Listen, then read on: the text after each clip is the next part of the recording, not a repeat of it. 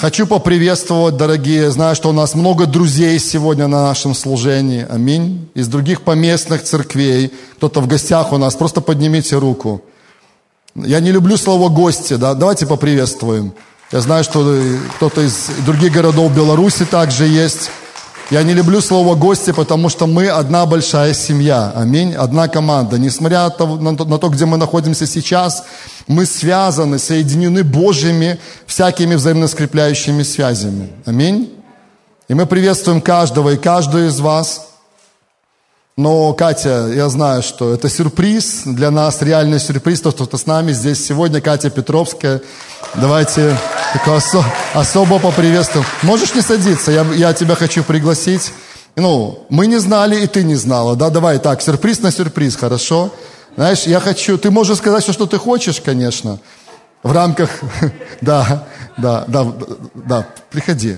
Да, но хочу попросить тебя. У меня, когда я увидел, что ты здесь, обрадовался очень. Я, я знаю, я не знаю, сможешь ли ты это сделать, да, не знаю, насколько у тебя получится эмоционально, но мы поддерживаем тебя и в твоем лице весь Израиль, потому что уже сколько лет, с какого, напомни, вы там? Почти 15 лет. Почти 15 лет. Дмитрий Петровский, Катя, семья их, ну, там есть изменения, может, Катя пару слов скажет, да, кто-то куда-то движется, путешествует по миру, слава Богу, но они там, и вот прямо сейчас то, что происходит, я, кто из вас, вот, кто, кто из вас следит за тем, что происходит в Израиле? Я слежу постоянно. Каждый день, если даже день тяжелый, знаете, он заканчивается. Я в течение дня смотрю телеграм-канал нормальный, где я вижу, читаю новости про Израиль. Но вечером я стараюсь прийти, включить один из нормальных, хороших тоже каналов и какое-то время, там полчаса, час хотя бы, послушать, что происходит. И вот сердце, знаете, оно постоянно непрестанно молится. Я знаю, что многие из вас, я думаю, все даже практически, ну, может, так громко сказано все, но большинство из вас точно, вы включены в ситуацию. Если можешь, расскажи вот, э, ну, что было, потому что, ну, вы знаете, что то место, где мы с вами живем, есть специфика подачи информации. Да, и могут быть некоторые вещи по-другому немножко поданы. И я думаю, это классно, когда от первого лица мы можем слышать и Катя, ну, то, что сможет, то, что захочет, расскажет. И я бы сказал так, мы закончим, вот когда она скажет, мы закончим молитвой за Израиль. Хорошо, мы еще раз, хотя мы молились уже, классно, но мы еще продолжим и помолимся еще за Израиль потом, хорошо? Спасибо. Дай, Господи, сказать правильные слова. Ну, наверное, все вы знаете, что произошло. 7 октября просто была прорвана граница у нас с Газой, и не знаю, как назвать этих людей, но, в общем, они замучили почти 1400 человек. Замучили, сжигали их живьем. Я даже не могу здесь сказать, что они сделали, но то, что они делали, говорят, что даже Гитлер, даже гитлеровцы такого не делали. То, что они делали, сделали сейчас. И, конечно, ну, вся страна в шоке, и весь мир в шоке. Во-первых, почему это произошло, и, и как это произошло. И, знаете, очень, ну, лично у меня очень большая рана, ну, как и у всех э, израильтян. Я не могу э, сейчас двигать такие лозунги, знаете, победные, потому что э, мы уже похоронили троих наших знакомых, э, два солдата, один солдат – это сын самых наших лучших э, служителей в церкви, ну, в общине нашей. И второй – это сын э, женщины, которая ходит с Димой на экскурсии, и это дети, это вот, это вот э, возраст наших детей, моих детей. И еще один э, знакомый, он тоже, тоже погиб. И постоянно, постоянно кто-то умирает, ну, знакомый и родной. Э, потом, когда все это было, я связалась с женщиной, которая была в одном из кибуцев, которая находится возле Газы. И я спрашиваю у, него, у нее по СМС, как дела? Она говорит, мы сидим в защищенной комнате, и у нас а, террористы в зале сидят, и, и мы просто у нас камеры стоят, и мы видим, что происходит. А защищенные комнаты, они не закрываются на замок, они не предназначены для этого. А, просто предполагалось, что это комната от бомбежки, и ты просто заходишь, закрываешь обычно, ну и прячешься там. И получается, что когда заходят террористы, ты э, должен как-то укреплять эту дверь, но она не укрепляется. И, и вот она мне говорит шепотом, говорит, я не понимаю, что происходит. Мы э, поставили уже свои данные Э, у них же есть свои каналы быстрого реагирования в этих кибуцах, которые возле Газы. И они всегда знают, что происходит первыми, и им всегда отвечают первыми. И там все очень четко налажено. И она говорит, я не понимаю, что происходит, но нам никто не отвечает, и мы не знаем, что делать. И, в общем, и это как снежный ком начинает нарастать, потому что полиция блокирует весь этот участок, и а, туда не может ни помощь прийти, ни медицина, ни что, ничего. И получается, люди оттуда звонят, они звонят в а, скорую помощь, в полицию, а все бессильны. И, в общем, это что-то такое невообразимое, то, чего не мог представить никто, что это возможно вообще. Вот. И а, что, я не буду как бы вдаваться уже в подробности, но в этой как бы ситуации э, есть две такие ну, раны. Это, во-первых, за то, что происходит, и за то, что гибнут люди. А второе – это то, что весь мир, он как бы не, берет неправильную информацию и ее использует. И получается, что э, мы смотрим, тоже читаем всякие телеграм-каналы и видим, как постоянно происходят демонстрации во всех странах мира э, за, за против Израиля, за Хамас, что их не считают террористической организацией. Э, и все фейки, которые они выкладывают, это просто безумное количество этой информации. И то, что Израиль всегда проигрывал информационную войну, э, ну, потому что как бы Израиль очень мирное государство. Израиль хочет просто жить на своей земле, никого не трогать и заниматься тем, чем хочет заниматься обычный, нормальный человек. И ну а у них, у них другая политика и позиция. И получается, что вот я вот смотрю на это все и вижу, что мир как будто сходит с ума. Вот понимаете, я, я вот не понимаю людей, ну как бы я их понимаю, у них они кушают информацию, которую им подают. И так получается, что Израиль должен вновь и вновь доказывать какие-то настолько элементарные вещи – но в которые, которые никто не видит и не, не хочет понять. И от этого очень большая рана, потому что ты вроде бы понимаешь, что это же все, ну вот, как день и ночь понятно, но никому это не понятно. И вот эти просто тонны фейков, которые они выпускают, и на, на основании которых они делают выводы и принимают э, резолюции и все остальное, и, и просто, ну, тут понятно, что без Бога это просто все, ну, никак невозможно, невозможно э, ну, как-то невозможно это все, просто уже слова заканчиваются. Вот. И недавно я читала место, и знаете, это вот в моей жизни это второе такое сильное потрясение, которое заставило меня опять пересмотреть свои основания, опять э, понять, что как будто фундамента под моими ногами нету, как будто все, что я строила до этого, вроде бы ну, непонятно, есть оно, существует или нет. И так было 15 лет назад, когда вот я заболела онкологией, если кто знает, и мне поставили четвертую стадию, и тоже я, у меня было все отлично, все прекрасно, и вдруг подкосило меня просто ну, под корень. И пришлось заново поднимать свои основания и заново работать над тем, чтобы они у меня были. Потому что когда все хорошо, ну, ты не знаешь вообще, у тебя есть основания? Они вроде как бы есть, но крепкие ли они? Ты можешь сказать только тогда, когда у тебя что-то случилось такое реально серьезное. И сейчас вот второй в такой случай, когда просто вся земля ушла из-под ног, потому что ну, невозможно осознать, и душа не может поверить, что это в принципе могло случиться. Понимаете? И когда что-то с кем-то случается, ну, с кем-то что-то плохое, то всегда подсознание допускает такое, ну, видимо, вот видимо, ну, вот что-то у него все-таки вот, ну, не так. Может, может, не верит он так сильно, может, где-то согрешил. Ну, вот подсознание оно все-таки допускает, потому что, ну, а иначе как? А иначе-то тогда на чем стоять? И поэтому очень сложно, потому что ты видишь, что вот эти дети, вот эти дети умирают, вот эти верующие, и вот эти вот невинные, и вот эти все, понимаете, и думаешь, Господи, а где же тогда основание? Ну, на чем стоять вообще? Вот, и это очень сложный период, который невозможно вот так, ну, оба, а у меня есть основание, потому что основание это не то, что ты устами говоришь, основание это то, что у тебя в духе, то, что вот, ну, ну то, что в твоем ну как-то там, вот там очень глубоко находится. И поэтому и еще сложно в такой период что-то от Господа услышать, потому что когда все хорошо, ты в духе у тебя мир, у тебя как бы равновесие, и легко услышать голос Божий. Но когда у тебя под ногами горит земля, и ты вроде мечешься и хочешь услышать голос Божий, но понимаешь, что настолько душа просто там ну, так э, стенает, так рвется, что сложно. Может быть, ну, у кого из вас было такое состояние, вы, вы меня как бы поймете. Вот, и поэтому опять же открываешь, открываешь Слово Божье как заново, как первый раз, и опять начинаешь читать его, и опять ищешь основания. И вот э, мы сейчас летели через Польшу, и там как раз была домашняя группа, и вот это место читали, когда э, тесть Моисею говорит, что ты должен взять себе помощников. И какие критерии он избрал? Во-первых, людей способных, и во-вторых, знающих Бога. И вот меня прямо вот так сильно стрельнуло это слово. Никогда об этом не думала так. Но получается, что в нашей жизни ведь в принципе это две очень важные части быть способным к чему-то и знать Бога.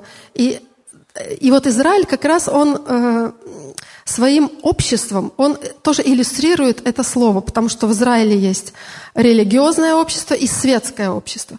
И религиозное общество, оно считает, что ради него Бог э, ну, из-за него, из-за его молитв Бог создал государство, и Бог благословляет и все. А светское общество считает, что из-за того, что оно вложило в, этот, в эту страну, из-за него государство э, процветает. И, получается, что э, то вот, ну, как бы обе крайности, и кажется, да, мы как верующие понимаем, да, из-за из религиозных, да, из-за из молитв, из-за постоянных молитв.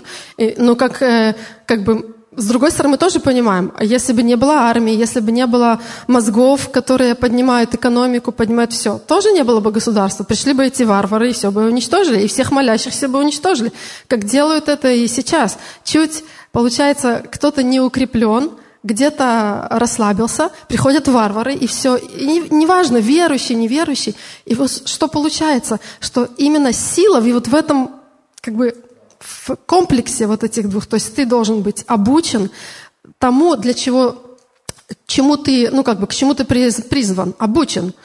И ты должен знать Бога. И вот в этом как бы то же самое э, в нашей жизни. Это вот, вот любую проблему взять, ее нужно решать только в комплексе. Невозможно ее решать только с какой-то стороны. Я буду молиться и ничего не делать. Ну, бывают такие случаи, что Бог скажет тебе в сердце, молись и ничего не делай. Но ты за это несешь ответственность, правильно? Но, в принципе, всегда любая проблема, она решается вот, вот этим как бы комплексом мер, что ты должен иметь скиллы самые, ну, самые современные, которые сейчас, как-то умения, знания, и ты должен знать Бога. И тогда, и вот сейчас вся страна, наша Израиль, она, конечно, э, в одно какое-то целое, она прям слилась, потому что и, э, у нас были распри в правительстве, везде сложный был очень период в Израиле. Но сейчас все это забылось, и как и всегда происходит, как и всегда, когда есть одна такая серьезная проблема, то мелкие проблемы, они уже отставляются, и все люди понимают, что в принципе без единства ну ничего не будет.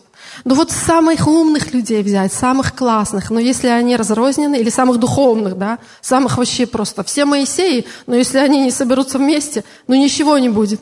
И поэтому как бы ничего нового я не сказала, да, сила она в единстве. И вот эти два, э, две стороны, когда ты очень сильно подготовлен, и ты знаешь Бога, они, ну, это значит, что ты сделал максимально из того, что бывает.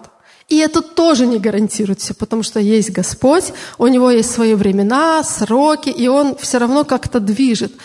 И, конечно, я себя чувствую очень маленькой в этом песчинкой, вот честно. Потому что когда все хорошо, ты думаешь, да я же, ну, я вот какой сильный. А когда происходят такие события, ты думаешь, Господи, да кто же я-то вообще, я, ну, как бы никто. Но с другой стороны, я никто, ты никто, мы все никто, но мы маленькая капелька. И когда мы все вместе в единстве собираемся, от этого приходит сила, сила, сила, сила. И таким образом наше эго никогда не будет превалировать, потому что я понимаю, что я ну, просто такой ноль в этой ситуации, да, и любой понимает. И в такой серьезной ситуации ты понимаешь, ну, что ты просто ноль. Но когда нас много, и когда мы в единстве, и когда мы в силе, у нас есть такая, ну, ну, большой процент того, что мы выберем правильное направление, и с Господом вместе что-то будет. И э, последнее. В, в истории Израиля, в принципе, ну вы, вы все знаете ее, э, всегда э, есть место сверхъестественному. То есть вот такая вот страна интересная, да. И поэтому я честно думаю, что без Бога здесь ну, просто не, ну, ну, невозможно. Вы знаете, ну, человеком это невозможно. Потому что настолько сейчас такие силы стянуты в эту маленькую крошечную землю, и такие интересы там глобальные скрестились, что ну, рассуждать можно обо всем на свете, и это все вообще не то, понимаете? Просто нужно какое-то чудо Господне, который бы разрулил ситуацию так, как даже самые лучшие умы не могут это сделать. И поэтому, ну, я прошу, чтобы, Дима, ты помолился за Израиль, что я не могу молиться. Я могу, ну, только внутри. Не могу даже, знаете, столько уже высказано, столько уже перемолено, что я, ну, я уже не знаю, что говорить. Вот. Но просто за Божье какое-то водительство, за сверхъестественную Божью силу, чтобы это совершилось, и чтобы был ну, дьявол был опять посрамлен в очередной раз, как это было всегда в истории. Потому что без, чу, без чудес Израиль ну, невозможно. Это невозможно. Но только с Господом это возможно. Поэтому спасибо. Я знаю, что вы молитесь. И вы действительно искренне это делаете. Огромное вам спасибо. И мы все часть одного общего дела. Потому что также и вы могли быть евреями. Ну, а что бы случилось, если бы и вы родились, например, в еврейской семье или в любой другой семье, да? Но если мы вместе согласились что-то делать, и мы понимаем ценности этого, то неважно, где мы живем. Вообще не важно. Вы знаете, я сейчас приехала с маленьким таким чемоданчиком. Ну, я похватала все, у нас там жара еще. Я думаю, так, какие у меня есть вещи зимние? Там открыла вакуумный пакет, ну, там что-то кинула. И я еду и думаю, ну, как мало человеку надо. Вот, ну, что, ну, я вот приехала, я не знаю, на сколько я приехала, на неделю, там, на год, я не знаю, да. Ну, что я с собой взяла? Вот два свитера, там, ну, сами понимаете, что. И все, и мне больше, в принципе, ничего не нужно. Поэтому э, еще раз и еще раз как бы я убедилась, что мы люди духовные, понимаете? Многие думают, хорошо тем, кто в классных странах живет, в богатых, а вот мы тут. Ну нет, любая ситуация, и вы поймете, когда вот сирены, мы просто так устали от сирены и от того, что надо все время убегать, что ну, мы решили как-то так, Бог дал мир, пока что к маме сюда переехать, пока у нас очень сильно бомбят. И когда э, звучит сирена, а у нас в Аждоде есть 45 секунд, чтобы спрятаться. И вот ты, неважно, где ты, в душе, там, там переодеваешься или еще где-нибудь, неважно. Тебе нужно ну, схватить там ребенка, если он спит, разбудить его и, и выйти за дверь. И когда ты это делаешь, ты понимаешь, вообще, о чем я в мире запариваюсь, вот, в своем обычном. Вот, вот что, какие у меня, какие у меня есть проблемы. И ты понимаешь, да вообще у меня нет никаких проблем. Да вот если бы не вот эта война, я же вообще самый счастливый человек на свете. Да, да мне же все классно. Я живу, мои дети со мной. Ну, сколько у меня свитера, два или три, какая, собственно, разница, да? Сколько у меня комнат там? Это вообще все не важно. Да, ты вот, матери несут этих детей в бомбоубежище, вот руки трясутся, вот потому что оно от стресса. И она только об одном думает, чтобы ребенка не уронить, пока она бежит, чтобы не споткнуться не обо, чтобы успеть, понимаете? И она думает, так все остальное, это же вообще не важно. И вот я хочу как бы этот посыл вам передать, что, может быть, ваши проблемы, которых вы, ну, на которых вы сейчас прям вот сильно э, зацикливаетесь, тратите внимание, может, они вообще не важны. Понимаете?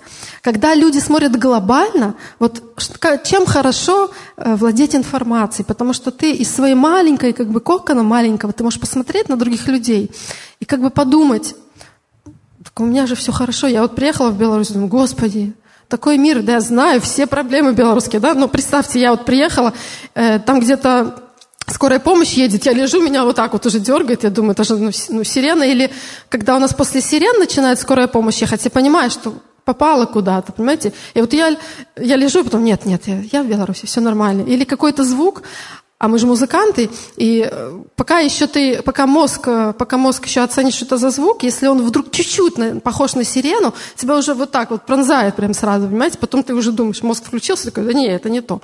Ну, то есть, понимаете? И вот, когда ты из той реальности приезжаешь в эту, ты думаешь, боже, да какие все люди счастливые здесь живут. Понимаете?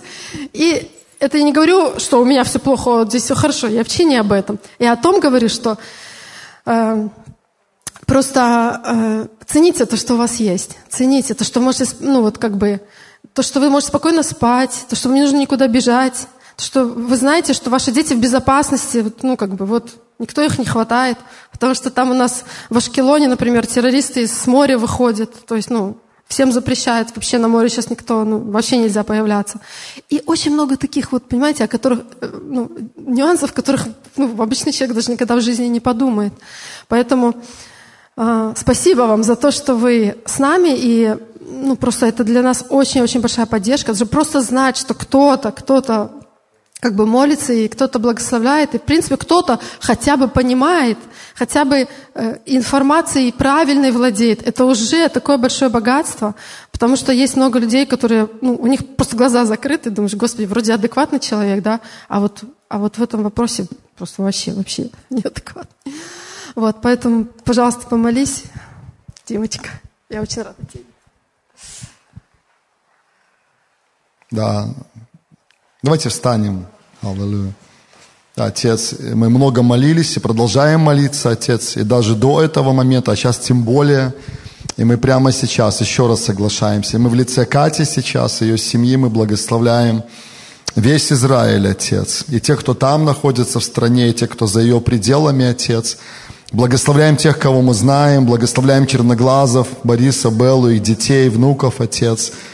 Благословляем других драгоценных. Светлану Габрус благословляем, которая с Татьяной Витальевной там, и буквально в эти дни они должны уехать, улететь оттуда. Господь также устрой. Молимся дальше об утешении, потому что много боли на самом деле, много слез. И это еще процесс. Мы понимаем, это, это не закончено, это рана, которая еще кровоточит, и нужно время, Господь, и Твоя благодать. И мы знаем, что помимо всего замечательного и хорошего, что ты используешь для утешения и людей, конечно, Господь, но есть утешение, которое от Духа Твоего высвобождается – и напрямую касаясь сердец и через людей, также через другие каналы, способы и средства. Молимся об этом, Отец. Говорим мир на Израиле, мир на Иерусалим. Молимся о сверхъестественном действии Твоем. Молимся о просвещении. Молимся о том, чтобы глаза людей, они просто открывались, Бог, во имя Иисуса Христа по всему миру. И чтобы информация, правильная информация, она была донесена, чтобы всякая пелена лжи, она была разорвана во имя Иисуса Христа, чтобы это обольщение и ложь, они просто ушли во имя Иисуса, и пришло просвещение к народам, Отец, во имя Иисуса. И мы знаем, что последние времена, и нам кажется, что мы в эти времена находимся, особенное событие будет происходить вокруг Израиля, и это, наверное, уже происходит, Отец. Пускай слава Твоя, как и в прошлые века, как в библейские времена, как в прошлые десятилетия, явится снова, снова и снова. Еще раз особенно молимся за тех, кто захвачен сейчас, во имя Иисуса. Мы понимаем, здесь тоже нужно чудо. Мы понимаем, что все на грани. И, может быть, нет вот достоверной, точной информации. Но молимся о чуде Твоем, молимся о спасении этих людей, молимся об их вызволении во имя Иисуса Христа отдаем в руки Твои. И я молю Тебя, чтобы не только сейчас, и не только до этого времени, но и дальше молитва, она продолжалась, она усиливалась и она укреплялась во имя Иисуса, во имя Иисуса. Благодарим и славим Тебя, Отец. Превозносим Тебя. Аллилуйя. Аминь. Аминь. Аминь. Аллилуйя. Кать, спасибо большое. Рады очень видеть Тебя, правда. Присаживайтесь. Да, и половину послания Катя уже высказала. Мы в одном духе, явно Бог соединяет нас. Она говорила про сверхъестественные э, ситуации, когда Бог вмешивался. У меня было слово, когда я молился для кого-то из вас, я думаю, есть люди, которые, которых Бог уже использует как ходатаи. И вы знаете об этом. Вы знаете, что ваше призвание, вы ходатай, Бог ставит вас ходатайствовать. Вы много молитесь, много молитесь духом, много молитесь умом. Но Бог дополнительно объявил набор в армию ходатаев. И может быть это не останется потом с вами, да, может останется, я не знаю. Бог, Бог знает, да, что Он делает, но Он дает вам особую миссию, особое такое задание ходатайствовать, присоединиться к ходатайству за Израиль в данном случае. Я об этом услышал внутри себя, поэтому просто принимайте. Ну, я просто скажи «Да, Господь». Амин. Если это я, то «Да, Господь». Аминь. Я в любом случае молюсь Но, знаете, есть такие молитвы, которые продолжаются и продолжаются и продолжаются. И, может быть, кому-то Бог скажет особое время добавить еще, особый пост какой-то, может быть, взять в этой ситуации, добавить какие-то молитвенные стражи, аминь, поучаствовать в каких-то молитвенных марафонах, которые я знаю, что многие команды, много служений, слава Богу, в мире, которые поддерживают Израиль. Все годы, десятилетия поддерживали и поддерживают. Пускай это умножится во имя Иисуса Христа. Аминь. Слава Богу, да. Хорошо, мы с вами сегодня продолжим, сколько вот успеем за это время, и сделаем еще один шаг в теме, которая называется «А если бы я не пришел?» «Если бы я не пришел». И мы с вами говорим о силе молитвы, как раз. Мы говорим о силе молитвы.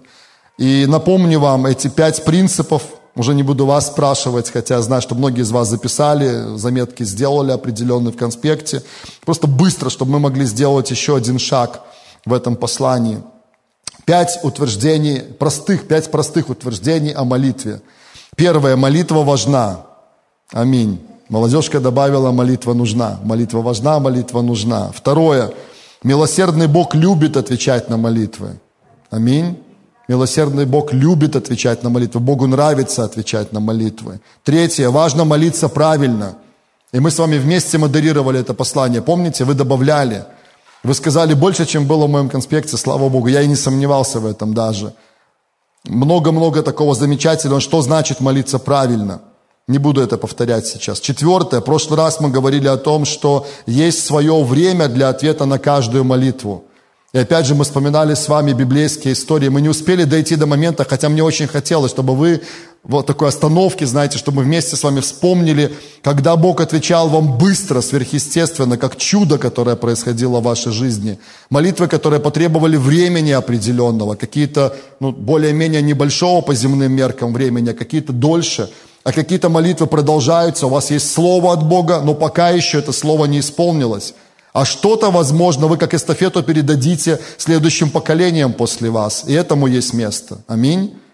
И есть время свое для ответа на каждую молитву, которая, конечно же, в соответствии с волей Божьей совершается. И последний пункт, пятый, он звучит так, он расширенный достаточно, но я просто прочитаю, не буду его сильно комментировать. Он звучит так. Даже если я не увидел ответа на свою молитву в том виде или формате, или в то время, как я предполагал, я продолжаю доверять Богу, Его Слову и продолжаю верить и молиться дальше. Это очень важная мысль, друзья. Видите, такая большая, растянутая фраза, я долго думал над ней. Но такие ситуации бывают в нашей жизни, правда, когда мы не получаем ответ на молитву, когда все происходит не так, как мы думали и хотели. Но нам нужно помнить в этот момент времени, что мы с вами не все знаем. Аминь. Нам не все открыто, мы не все понимаем, Бог знает все, Ему все открыто, Он все понимает, а мы отчасти знаем. Аминь. И знаете, когда что-то не так пошло или не то произошло, что мы думали, это не время поднять палец к небу и начать там ругаться с Богом. Хотя такая естественная реакция, она может приходить. Даже если такое поднимается внутри, что сделать с этим? Идти в свою тайную комнату и просто вылить это к ногам, поговорить с Богом об этом, как есть. Аминь простоте, Катя, помню эту песню, навсегда просто вошла в сердце. Просто, просто, просто в отношениях с Богом сказать Ему об этом, отдать это к Его ногам и наполниться Его миром. Аминь. Это важно. Хорошо. И вот следующее, к чему мы с вами пришли, как же все-таки, вот к чему это название? А что, если бы я не пришел? Да? И мы вот столько говорили, это четвертая часть уже сегодня у нас – этого послания. А что, а что, если бы я не пришел? Как это относится к этому посланию? Сегодня мы поймем. У меня есть два библейских примера, и я уверен, что это, ну, Господь так тоже специально сделал, что мы с вами поговорим сегодня, вспомним одну историю из Ветхого Завета, хотя слово «вспомним», наверное, не сильно подходит, потому что я думаю, что большинство из вас очень хорошо и так ее помнят. Запишите, вторая книга Паралипоменон, 20 глава. Если бы я спросил у левитов, у тех, кто вовлечен в прославление, но и не только, мне кажется, сразу сходу. Вот вспоминается история, может быть, даже вы главу сходу не вспомните, но вы вспомните историю, когда э, какой-то из царей израильских, мы сейчас вспомним его имя, и его команда в очень сложной ситуации, они приняли решение поставить левитов впереди вооруженных людей, впереди воинства и начали двигаться в сторону врага. И там написано, удивительный стих в этой главе есть, что когда они начали хвалить Бога и славословить, Бог возбудил несогласие между врагами народа израильского, и они сами начали уничтожать друг друга. Аминь. Даже если вы главу сходу не вспомните, хотя я уже вам сказал эту главу, 2 Паралипоменон 20, но эту историю знают почти все.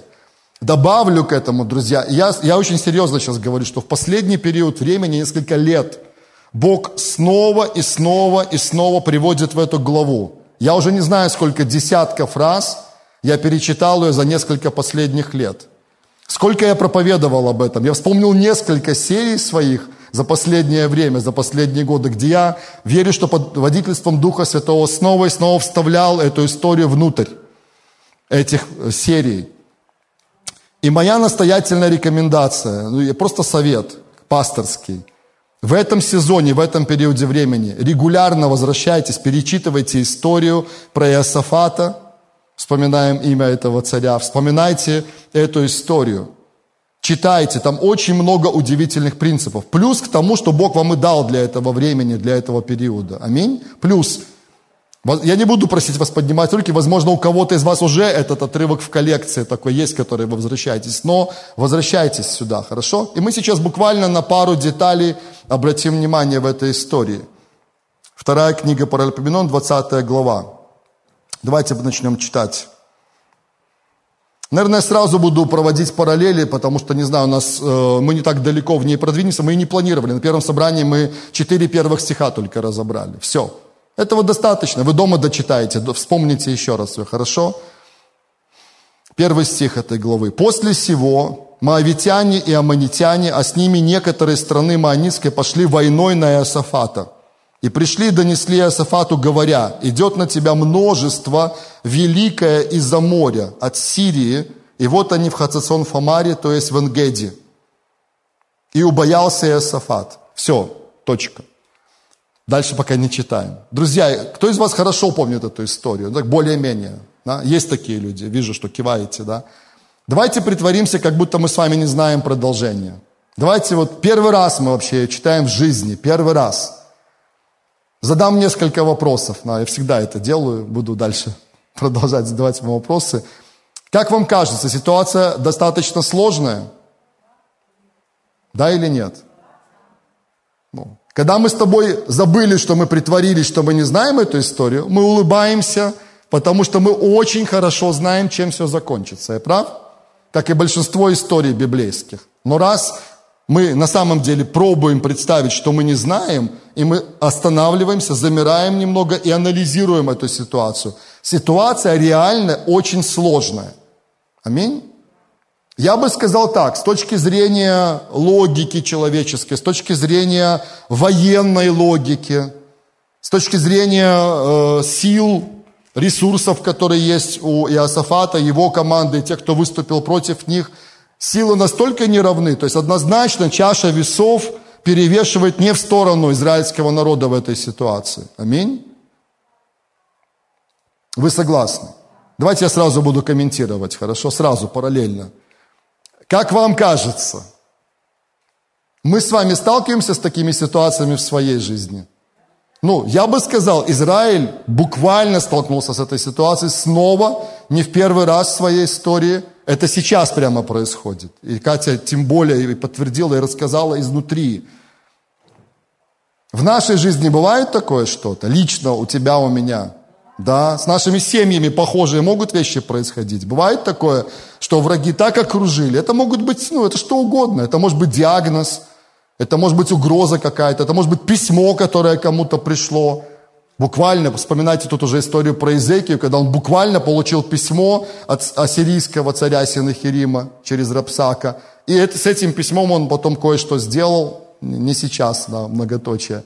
Об этом позже, может быть. Это буквально происходит в нашей жизни. Аминь. Это происходит с городами, это происходит с народами, это происходит с целыми группами народов. Это продолжается, такие истории продолжаются. Аминь. Хорошо. Следующий вопрос. Как вам кажется, что вот в этой конкретной ситуации, что логично сделать с такой естественной точки зрения, когда такие вещи происходят? Что и надо делать в такой ситуации? Молиться. Ну, вы знаете правильный ответ. Вы уже, вот вы опять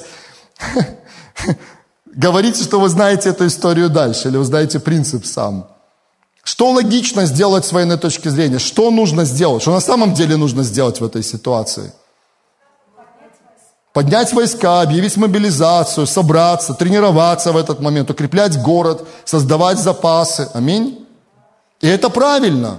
Я сразу говорю, это правильно. И если вы откроете предыдущие главы, вы увидите, что этим и занимался Иосафат. Кстати, это не был человек, и его команда, это не были люди, которые только молились. Вот я буду возвращаться к этой мысли, которую Бог через Катю посеял в нас, напомнил нам. Это так близко к э, видению, которое Бог нам дал. Пробуждение и реформация. Нам нужно и то, и другое. Нам нужно и пробуждение, и реформация. Аминь. Нам нужны и навыки, нам и все компетенции, которые мы можем приобрести, вырасти в своем, нам нужно быть близко с Богом. Аминь. И вот интересно, в Иосафате мы видим этот здравый баланс. Когда вы читаете предыдущие главы, вы видите, это не был человек зацикленный только на молитве. Давид, один из героев, величайших героев Ветхого Завета, это не был человек зацикленный только на молитве. Это был человек, который знал Бога близко, был в отношениях с Ним, любил очень сильно Бога, но в то же время это был профессионал, многогранно одарованный, который постоянно развивал свои дары и таланты. Да в конце концов, те же самые псалмы, даже один из примеров, который у нас есть. Не все псалмы Давида, но большая часть, львиная доля. Аминь. Это один из даров, который у него был. Творческие дары, писать псалмы. Аминь. И то, и другое нам нужно. И Асафат был таким человеком. И смотрите, вопрос, что он сделал в этой ситуации? Понимая все это, делая определенные шаги, но понимая, что именно в этот момент, прямо сейчас, что нужно было сделать? Нужно было сделать остановку. Что он и сделал. Читаем третий стих дальше. «Убоялся Иосафат и обратил лицо свое взыскать Господа и объявил пост по всей Иудее. И собрались иудеи просить помощи у Господа. Из всех городов иудиных пришли они умолять Господа». Знаете, очень тонкий момент. Я хочу просто донести это правильно, чтобы ни в одну крайность, ни во вторую не попасть. Все, о чем я говорил перед этим, все, что нужно делать с естественной точки зрения, когда мы столкнулись с проблемой, это хорошо и правильно. Аминь. И когда мы сталкиваемся лично в наших жизнях с какими-то вызовами, конечно, нам нужно что-то предпринимать. Иногда, как исключение, бывает такая ситуация, когда Бог реально решил просто сверхъестественно, вот во формате чуда ответить на этот вызов, на эту ситуацию. Аминь. И мы любим, конечно, чудеса, нам нравятся чудеса, мы хотим, чтобы чудес было больше, но вспоминай предыдущую часть послания, что по-разному Бог отвечает. Иногда это приходит в формате чуда, но мне кажется, послушай, мне кажется, в большинстве случаев есть процессы определенные, которые мы должны пройти. Наша вера растет в этом, наши навыки улучшаются, мы движемся, мы делаем что-то, нам нужно пройти какой-то путь. Мы не знаем зачастую, когда мы выходим в этот путь, сколько он займет времени, сколько сил понадобится, сколько он ресурсов возьмет. Аминь. Опять же, нам хочется быстро, нам хочется здесь, нам хочется сейчас. Но не всегда происходит так. Ты понимаешь, вот ты оглядываешься назад, прошел год от какой-то ситуации, может быть полтора, к финишу второй год подходит – в феврале, например, а когда начиналось, казалось, казалось бы, почти два года назад.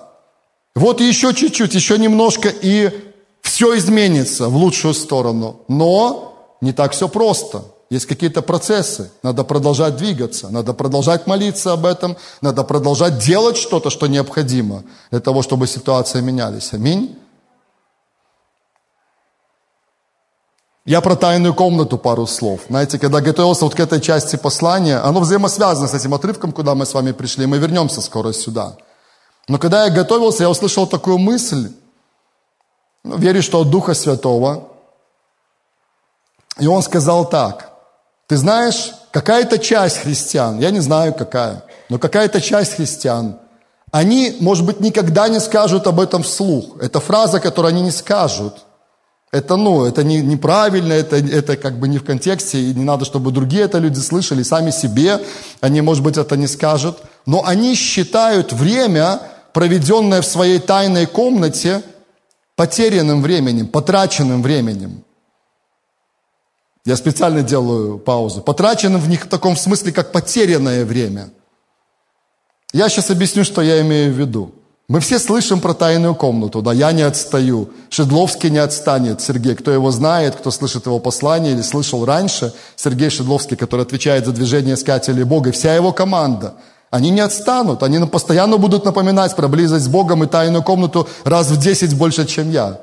Анатолий Пугач и все ребята, которые здесь в Беларуси трудятся, слава Богу, аминь. Кто об этом не слышал, кто об этом не знает? Аминь. Мы знаем это. Но вопрос, смотрите, я сейчас чуть-чуть с другой стороны зайду, мы кое-что с вами посчитаем, порассуждаем.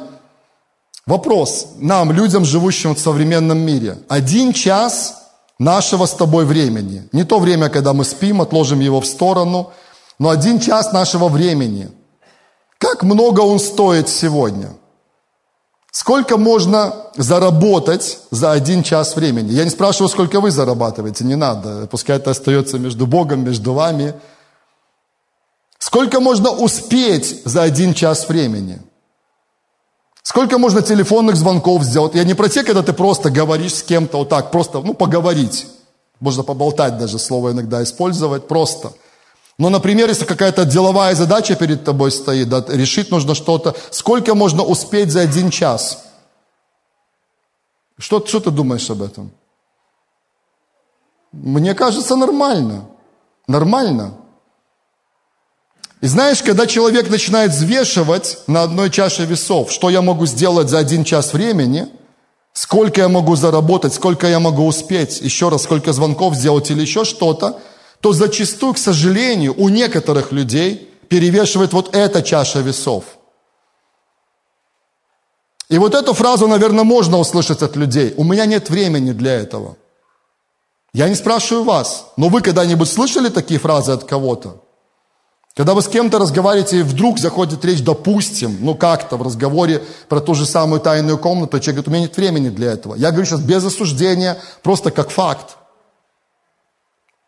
Но есть что-то другое, значит, в жизни, что забирает это время. Аминь. И помните, есть такая фраза, я не знаю, кто ее придумал, кто выразил эту фразу, но она звучит так. Человек всегда находит время для того, что он считает важным в своей жизни – Точка. Все. В этом нет никаких сомнений. Еще раз. Человек всегда находит время для того, что он считает важным в своей жизни. Помните, мы вспоминали вами про фильмы. Я люблю смотреть фильмы. Я прям вот честно говорю, еще и в эфир плюс ко всему. Да, мне нравится кино. Я не смотрю его очень часто, но мне нравится смотреть хорошие фильмы. Хороший фильм, вообще в принципе фильм, не такой, как Опенгеймер, например, по длительности трехчасовой, или Храброе сердце, тоже трехчасовой. Но в принципе в средний фильм занимает полтора часа времени. Аминь? Ну, просто да, в этом случае. Если даже ты говоришь о том, чтобы дома посмотреть какое-то кино, какой-то фильм, что ты делаешь? Ты находишь канал, через, какой, через который ты это смотришь, то ли это телевизор, то ли компьютер, то ли еще что-то, ты включаешь, и если без перерыва, не, не отвлекаясь ни на что, это полтора часа твоего времени, моего времени, моего в том числе, мы в одной команде, если кому-то нравится. Кому-то нравится смотреть фильмы? Буквально две руки. Ну ладно, я, я, я знаю, что есть люди, которым нравится смотреть. Полтора часа – это мое сознательное решение вложить то, чтобы посмотреть этот фильм. Я могу долго продолжать. Спорт, класс, фитнес, там, спортзал, время, это время, чтобы доехать, там уделить внимание, приехать домой, обратно. Это целый кусок времени. Собрание, то, что вы здесь сегодня, вы взяли время. Вы собрались, вы приехали сюда, время собрания, время потом обратно доехать домой. Это кусок времени. Аминь. Мы всегда во что-то вкладываем. И очень простая мысль, она буквально для сегодняшнего вот собрания, она, можно сказать, главная для этой истории. Мы всю историю не успеем с вами прочитать, я и не планировал это. Но им в этой ситуации, вернемся сейчас к этой ситуации с Иосафатом, помимо всего того важного, что они должны были обязательно сделать, послушайте, даже если когда мы читаем продолжение этой истории, мы видим, что они выставили свои войска, они были подготовлены, они были вооружены, они были оснащены. Иерусалим был укреплен, в нем было достаточно запасов. Они все это сделали, они позаботились об этом. Но вот конкретно в этой ситуации, когда они только столкнулись с ней, они взяли и сделали паузу, они сделали остановку. Они просто отделили себя от всего в этот момент, и они сказали, мы вместе соберемся, и мы вместе будем искать лица Божьего. И искать от Него чего? Слово, стратегии для этой ситуации. Нет времени об этом долго говорить, но я просто напоминаю вам, что Бог удивительным образом отвечал своему народу во многих-многих ситуациях. То, что здесь написано дальше, мы до этого не дочитаем место, где они на самом деле поставили левитов впереди, и за ними пошли вооруженные люди. Я часто говорю об этом. Послушайте, это нельзя повторять просто так, по, ну как бы, просто как, ну как, вот, о, класс, это сработало, во второй книге Паралипоменон 20, это сработало. Давайте теперь в ситуации с Израилем, вот в этой ситуации, давайте сделаем то же самое. Давайте возьмем музыкантов, Оркестр потрясающий аждотский, где Катя, кстати, да, трудится, работает.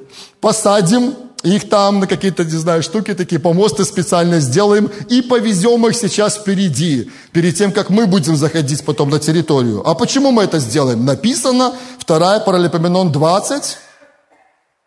Давайте это применим для всех военных конфликтов, которые есть сейчас. Как вы думаете, чем это закончится? Не просто на одном оркестре это. Мы потеряем музыкантов, мы потеряем левитов в этой ситуации. Почему?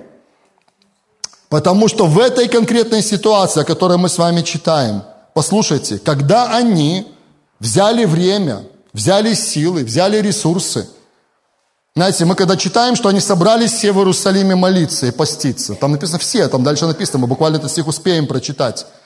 Там были женщины, там были дети, там были все, мы представляем сегодня так нашими мозгами. Ну, понятно все. Они сели в свои машины, завели, приехали там, Израиль, что там этого Израиля? Тем более тогда там уже было разделение на северное, на южное царство. Что, что там было собраться?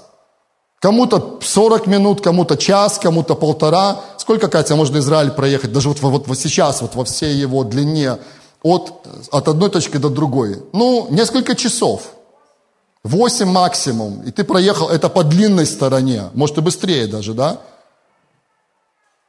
Но в те времена, послушай, у них не было такой машины, как у тебя. Не летали самолеты, такие, которые летают сейчас. На чем они ездили в то время? Лошадки, ослики, тележки какие-то, на Колесница это, может, было самое быстрое, какое-то быстроходное средство, но военного назначения. Аминь. Послушай, я к чему говорю? Им надо было взять время, им нужно было потратить силы, им нужно было собраться вместе. Еще раз прочитаю этот стих, четвертый. «И собрались иудеи просить помощи у Господа. Из всех городов иудиных пришли они умолять Господа. И стал Иосафат в собрании иудеев – в доме Господнем перед новым двором и сказал, «Господи Боже отцов наших, не Ты ли Бог на небе, и Ты владычествуешь над всеми?» Хочу сделать акцент над всеми, не только над Израилем, они это понимали и так, они народ завета, они это понимают, но Исафат, и не только он, Езекия также молился, Соломон также молился, Давид также молился, они понимали, что Бог правит – Даниил также молился, они знали, они имели это откровение. Ты владычествуешь над всеми царствами народов, и в твоей руке сила и крепость. В твоей руке сила и крепость, и никто не устоит против тебя. Послушайте, там стояли разные люди, там стояли воины среди них, там стоял Иосафат, он был крутым лидером на самом деле. Это не был какой-то слабак, это был человек обученный, хороший, профессиональный лидер – для своего народа. Почитайте предыдущие главы. Там стояли профессиональные воины, которые всю жизнь, может быть, тренировались, но они понимали, да, у них есть сила, у них есть навыки, у них есть определенные ресурсы, которые они имеют, но они понимали, что Бог – несравненно больше, и их настоящая сила, то, о чем мы слышали не раз сегодня, сила в завете, сила в отношениях, сила в том, что они с великим всемогущим Богом в одной команде находятся. Аминь. Вот на что они сделали ставку. Вот почему, помимо всего того замечательного, что они сделали, и это надо было сделать обязательно, это, ну, я, простите, смешно прозвучит, но я про «Храброе сердце» вспомнили сегодня про фильм, да? И помните момент, когда они такие еще только научились еще воевать, шотландцы, да, когда вместе собрались? Помните? Одна из первых битв. Что они сделали? Вы помните? Шотландцы. Какую одежду они носят? Юбки такие. И там был момент. Кто смотрел «Храброе сердце»? Проверим сейчас, да? Часть из них развернулись тылом к своим врагам, задрали свои юбки и просто показали им, ну, попу свою голую, все. А в это время лучники натянули стрелы, и уже рой стрел летел в сторону шотландцев. Ну и они получили. В том числе в пятую точку. Какая-то часть из них все, они просто реально, ну так Гибсон умеет показать, да, как режиссер. Поэтому, чтобы нам не быть, извините, с голой попой, то, о чем Катя и говорила, нам нужно иметь определенные навыки, нам нужно быть профессионалами в том, что мы делаем, и стараться достигать в этом максимального уровня. Но при всем этом вторая составляющая. Бог главный, Он царствует, и без Него что мы сможем? Тем более в такой ситуации. И Асафат, его команда, и все они сделали ставку на Бога. И они начали молиться, начали искать Его лица. Он заканчивает эту молитву, 12 стих, фразой «Боже наш, Ты суди их, ибо нет в нас силы против множества всего великого, пришедшего на нас, и мы не знаем, что делать. Но к Тебе, Отче наши». Очень честная молитва. Молитва из точки безысходности. Мы понимаем огромный вызов – мы понимаем огромная сила против нас. Мы понимаем при всем том, что мы неплохо подготовлены, но этого всего не хватит. У нас нет стратегии, у нас нет слова сейчас для этой ситуации, но мы глаза свои поднимаем к Тебе и упование свое возлагаем на Тебя. То же самое, я не знаю, параллельно постоянно приходит история про Иезекию – Исайя 36-37 можно тоже как бы в купе перечитать. Тоже одна из замечательных историй потрясающих. В книгах царств она тоже повторяется. Там все про упование, вся первая вот эта глава 36, Исаия из этой истории, она вся про упование, вся про это.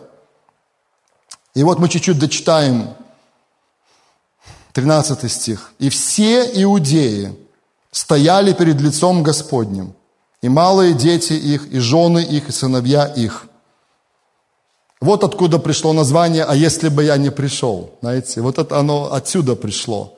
Я просто вспомнил эту историю, и я подумал, что когда Иосафат позвал всех, сказал, давайте все соберемся, давайте все сделаем остановку на этот момент времени. И давайте взыщем лица нашего великого всемогущего Бога, который правит, который царствует, который владычествует. И посмотрим, что Он скажет в этой ситуации – Аминь. Опять же, в здравом балансе, говорю об этом, в здравом балансе. Они были подготовлены, они были профессионалы, они не заменили одно на второе, они делали это вместе. Аминь. Все на своих местах.